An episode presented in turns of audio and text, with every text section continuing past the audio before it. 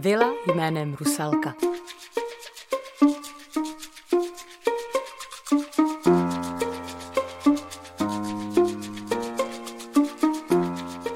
Do Vysoké u Příbramy se jezdí nejčastěji na výlet na novorenesanční zámeček, který slouží jako památník a muzeum slavného českého skladatele Antonína Dvořáka. Ale opravdoví hudební fančmekři vědí, že z Vysoké nesmí odjet, aniž by navštívili ještě jedno místo spojené s tímto hudebním géniem, vilu Rusalku. Dům, ve kterém Antonín Dvořák trávil s rodinou letní měsíce, jsme navštívili s vnukem a pravnučkou tohoto českého skladatele. Společně nás provedli místem, které Antonínu Dvořákovi tak učarovalo a kde vytvořil několik svých slavných děl.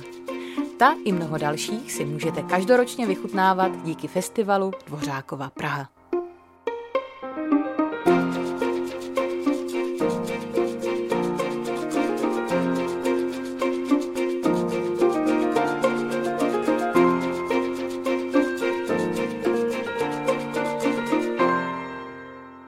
Přestože Vila Rusalka není oficiálně přístupná veřejnosti, po dohodě s potomky skladatele, paní Hanou Kakešovou a panem Antonínem Dvořákem, ji navštívit lze.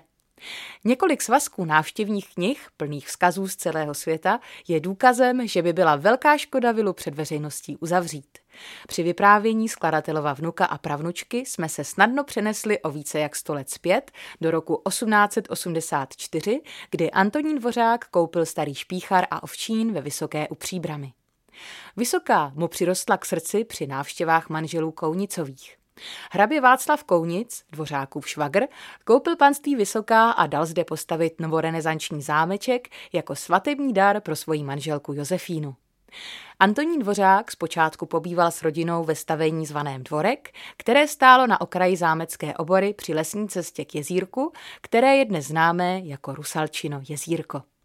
Později právě od hraběte Kounice skladatel koupil hospodářskou budovu, která původně sloužila k uskladňování obilí a nechal ji přestavět na obytný patrový dům, ve kterém pak s rodinou trávil letní měsíce.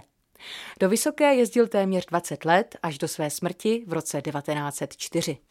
Vila stojí v zahradě s dvěma altánky a malým stavením, celý pozemek je obehnán masivní kamennou zdí. Maminka vždycky říkala, že ta zeď pamatuje už Marii Terezii. Vzpomíná paní Kakešová. Kdy byl přesně postaven špíchar neví, ale přiznává, že každá taková otázka ji motivuje k pátrání po dalších zajímavostech a detailech o životě svého pradědečka.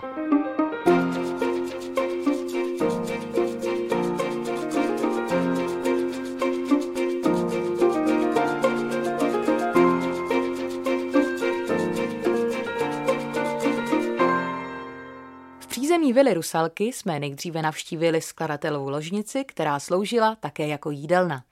Z doby, kdy zde trávil léta Antonín Dvořák, se zachovala původní postel, kanape a prádelník. Zbylé kusy nábytku, které sloužily skladatelově rodině v Praze v Žitné ulici, sem byly převezeny po smrti paní Dvořákové v roce 1931. Z ložnice jsme po úzounkém schodišti vystoupali do prvního patra do Dvořákovy pracovny.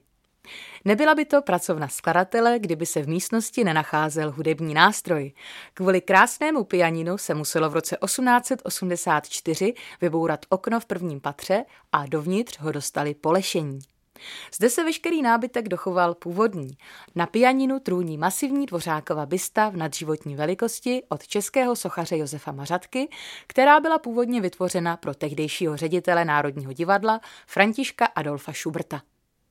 Nedávno byla dokončena rekonstrukce exteriéru vily. Písková fasáda s decentním secesním dekorem byla realizována kolem roku 1908 a je dílem dědečka paní Kakešové, tedy skladatelova zetě. Předtím měla vila jen jednoduchou vápenou omítku. S novou fasádou se na vilu dostal i její dnešní název Rusalka.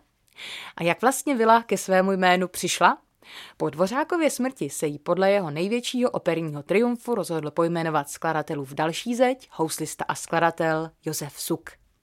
Všichni víme ještě ze školních lavic, že Antonín Dvořák byl hudební skladatel a že napsal Rusalku, ale na jeho světový vyhlas často zapomínáme. Připomenou nám ho nejen návštěvní knihy ve Vile Rusalce, ale také Mezinárodní festival Dvořákova Praha. V září se Praha už po deváté rozezní oslavou celoživotní tvorby tohoto českého hudebního génia a zaručeně zazní i díla vytvořená právě ve Vile ve Vysoké u Příbramy.